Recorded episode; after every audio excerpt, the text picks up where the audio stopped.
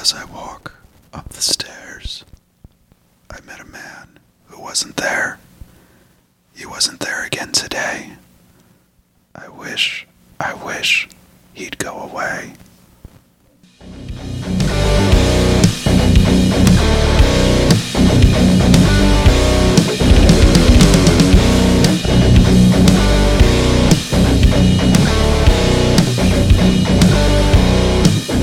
What is going on, everybody? Thank you for tuning in to Gizmo's Corner yet again.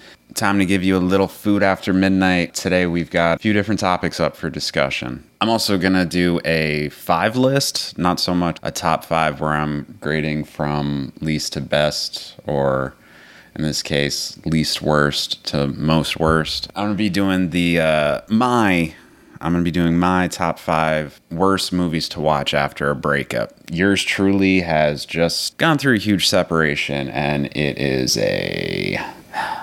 You think you got life figured out, and you think you've got life by the balls, and then you realize that life is a woman. I'm going to do uh, do my best to get through this list. Uh, it's you know I'm trying to trying to have some fun with it. I know a lot of people are not going to agree with me on this, but this is my overall feeling after uh, any breakup I've been through in my life. These are movies that I, uh, for whatever reason, I decided to torture myself and watch these, and uh, they have all been a terrible idea.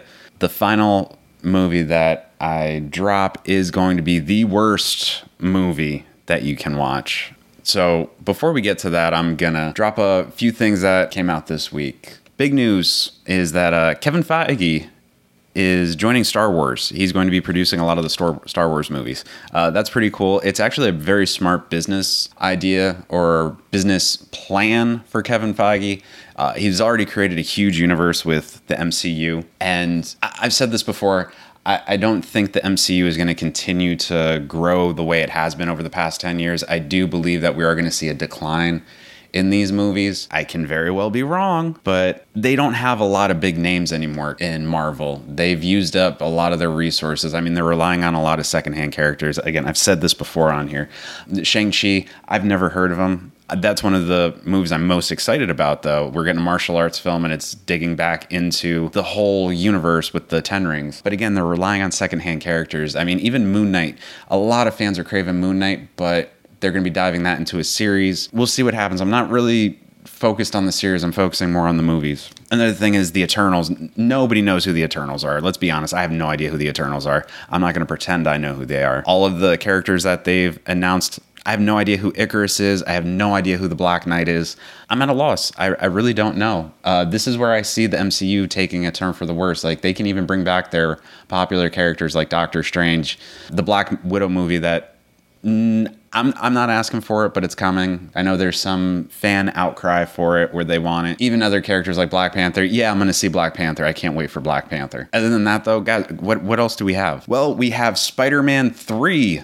Yes, Spider-Man is back in the MCU. Somehow they came to an agreement between Sony and Disney Marvel. They they figured something out. I don't know what the hell they figured out exactly, but as of right now, Spider-Man is going to continue his stay in the MCU. I had a feeling this would happen. I thought, what the hell was Sony actually going to do with Spider Man after this fallout? I can't honestly say that taking Spider Man from the MCU and doing your own brand was a smart business plan, but hey, guys, I'm going to see Spider Man 3. I can't wait. They'll probably call it Spider Man Back to Home or Homeward Back Homeward Bound Spider. Spider is lost from civilization at home. Who knows what the fuck they're going to call it?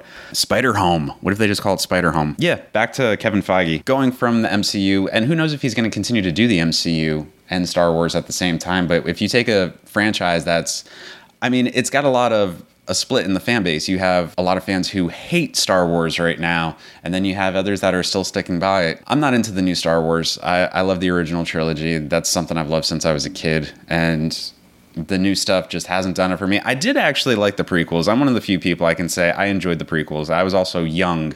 I was in, I think I was in like fifth grade when uh, Phantom Menace came out, and I enjoyed it. Episode two, I liked it. Episode three, yeah, they, you know, they were good. You know, that, now that we're at the age we're at, I'm not going to jump on the bandwagon and say that they were terrible movies to the franchise. I mean, George Lucas introduced a bunch of stupid things in there, like the Midichlorians and shit like that. Where you know, thinking about it now, it's like, eh, it's a it's a, it's a, it's a, far reach, or you know, a little too fantastical, I guess, and it doesn't really follow the Star Wars mythology. Again, guys, I'm not a huge Star Wars, you know.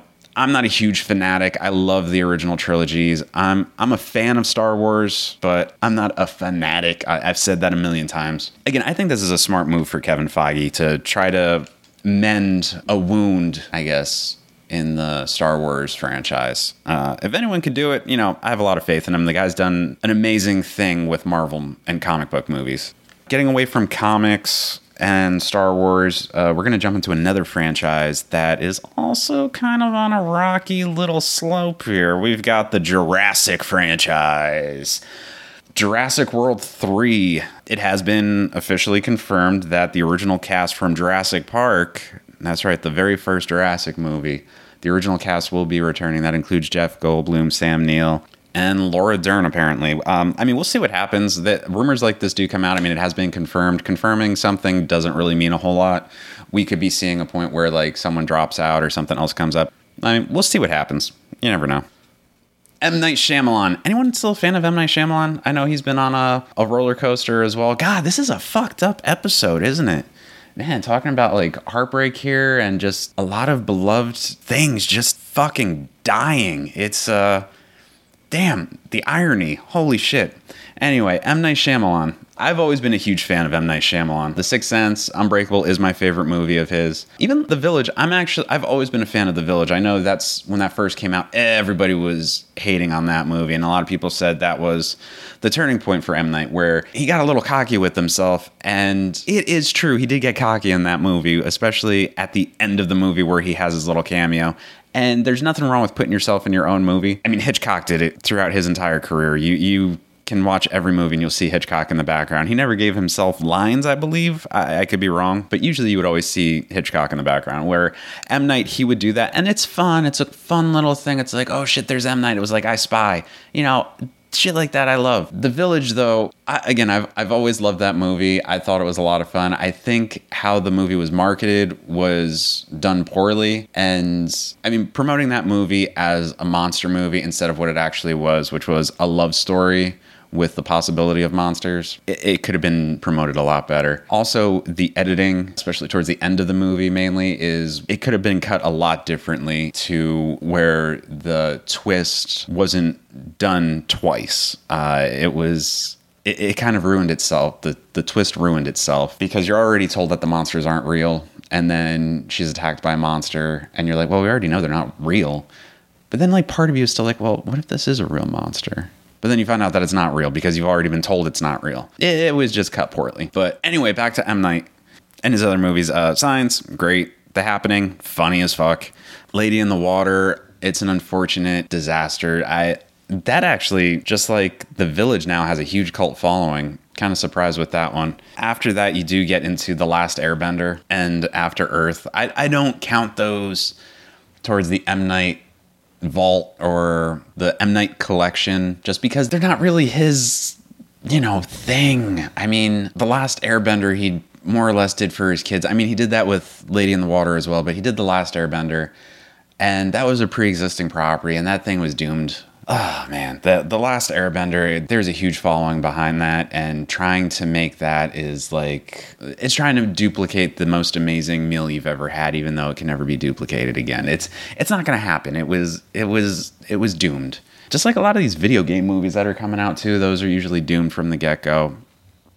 I think one of the the only successful video game movies now is like what De- Detective Pikachu I think that's like the highest rated uh, video game movie. And After Earth, I mean, that was just a pet project for Will Smith and you know Jaden. And you know right on do your thing. You want to make a movie with your son? That's awesome. M. Night was like yeah hey okay let's do this. They did it but the movie sucks. Uh, it's it's I mean, if you're going to count it towards his his gallery, it's it's a terrible movie. Then M. Night decided, hey, you know what? I'm going to make a low budget movie and found footage style, and that's when we got the visit and that movie was fun. It was such a, it was a good movie. I enjoyed it a, lot, and I was like, holy shit, M Night's back.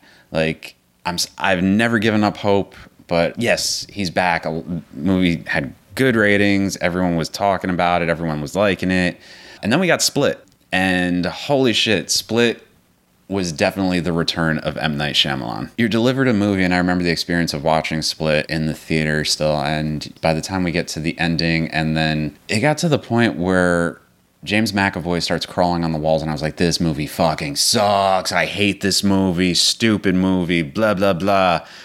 All right, now I'm done with M. Night Shyamalan. And then when it's a twist at the end, not even so much a twist, but you realize that you've been watching a sequel or the continuation of the story of Unbreakable. And when you, oh my God, when I heard that music, that score start playing, the Unbreakable score, and I'm like, oh yes, hell yes. Here we go. I love Split. Uh, it, it's so crazy how a movie can just play with your emotions like that. You can watch it, be excited, be turned off, and then you're on cloud nine by the end. And then comes Glass, and everything is shattered.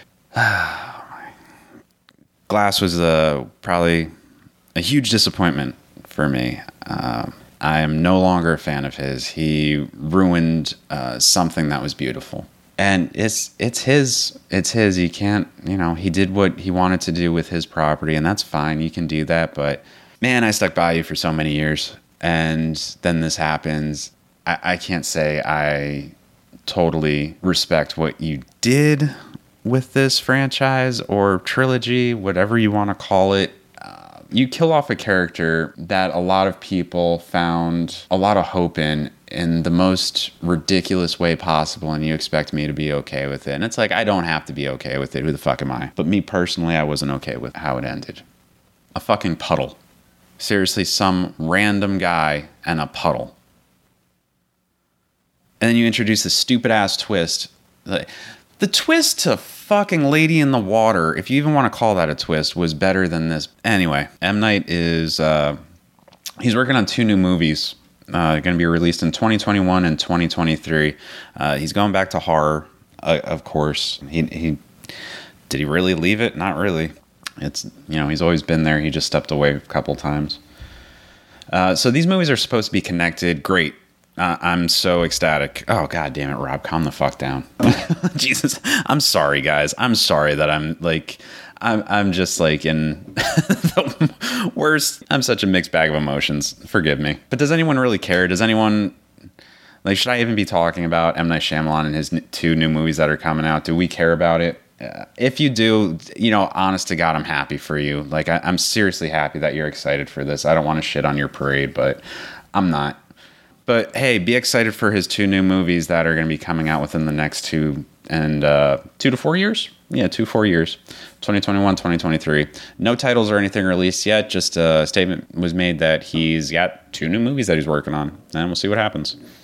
All right, guys, without any further ado, let's just get to these, uh, this top five or bottom five, I guess. Uh, again, I'm not going to do this in like an actual particular order where like number five is like, you know, least, and then the last movie is, well, no, the last movie is the worst movie. Anything in between five and one, it, it doesn't matter. They're just movies I can't say I would recommend watching if you just break up with somebody. So, hey guys, here's the five movies you should never watch after you go through a breakup. So, number five, we're going to be looking at Forgetting Sarah Marshall. This movie, it's not necessarily the worst movie to watch, but uh, you could easily relate to Jason Segel's character in this movie. You go through a breakup with somebody, and it feels like you see them everywhere. You know, everything that they're into, everything that they ever talk to you about. You know, you go to the store, you see something and it reminds you of them.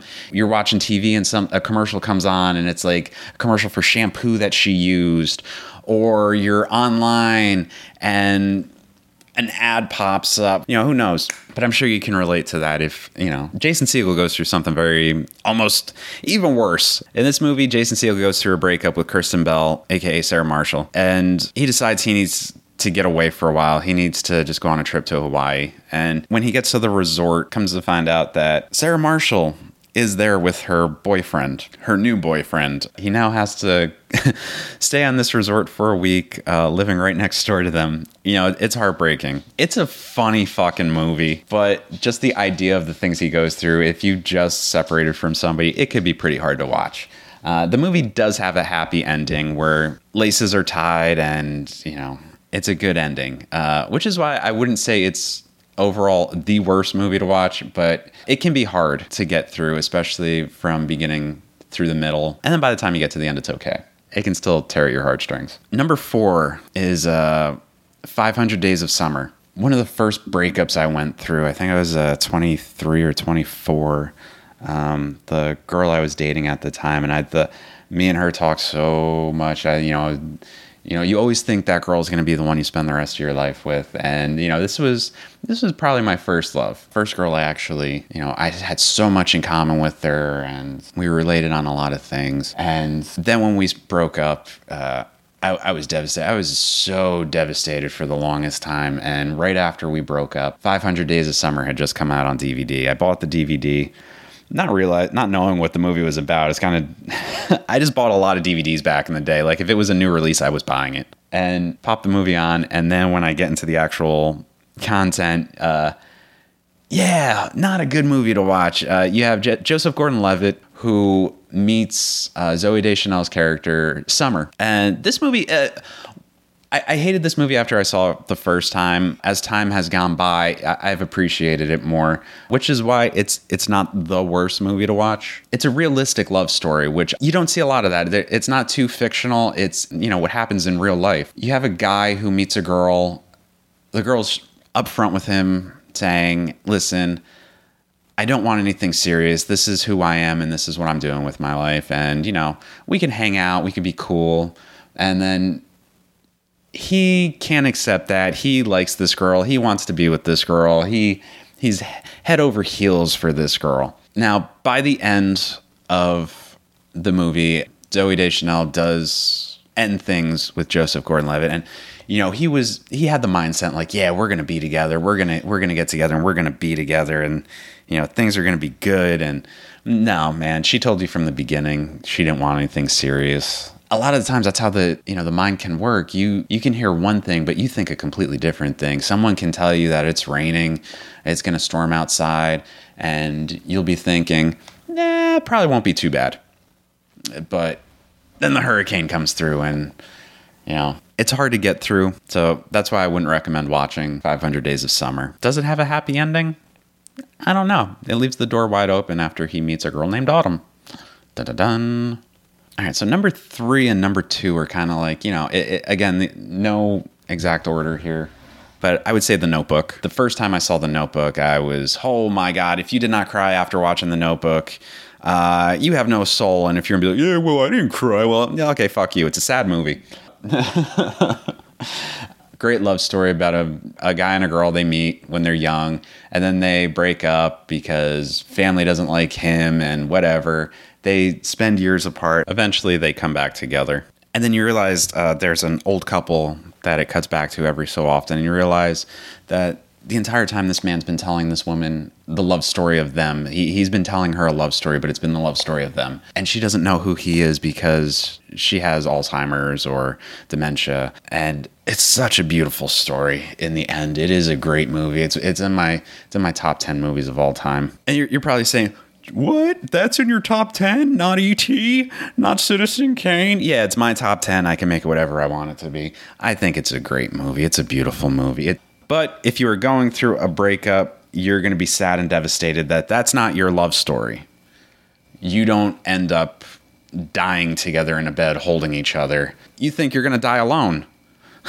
you think you're you're just gonna die alone and she's gonna be off with somebody else. That's what goes through your head after a breakup and you watch The Notebook. Uh, sad but true. Maybe not. I don't know. Happened to me. Whatever. Moving on to movie number two. This movie. I bought this when it came out on DVD, and I remember when this came out, I was embarrassed to have this on my shelf. And now that we live in the time we live in now, I'm happy to say that I have this movie on my shelf and I have never hidden it. I've always kept it there. But with having friends over and them looking at my collection and seeing this movie, I'm glad we live in the world we live in now. Uh, Brokeback Mountain is number two. It's a beautiful love, again, another beautiful love story. You have two men who meet when they're on Brokeback Mountain, camping out, watching a herd of animals, and uh, they end up, well, they end up hooking up and as the story goes on, they end up falling in love with each other due to culture and the time they live in. You know, there's the fear of being accepted as being a homosexual, and they both fake it through life where they marry or are married to women, uh, having families, and pretending to be something that they're not. Come to the end of the movie, you learn you know, one of them is killed, and the love story that you thought was going to have a happy ending does not have a happy ending. So, the reason why this movie is on my list is you, you can be in a relationship with someone and you should you can be so terrified of what's going to happen in the future. You know, are things really going to work out? Are we really going to be happy by the time we're 50? Are we, you know, are we really meant to be together? But what if you're holding me back? Or what if, what if I'm holding you back? The, the, the, all these questions that can go through your head. And a classic line is, it's only fear that makes you run from the demons that you're hiding from. And this movie, eh, eh God, it's, it's heartbreaking.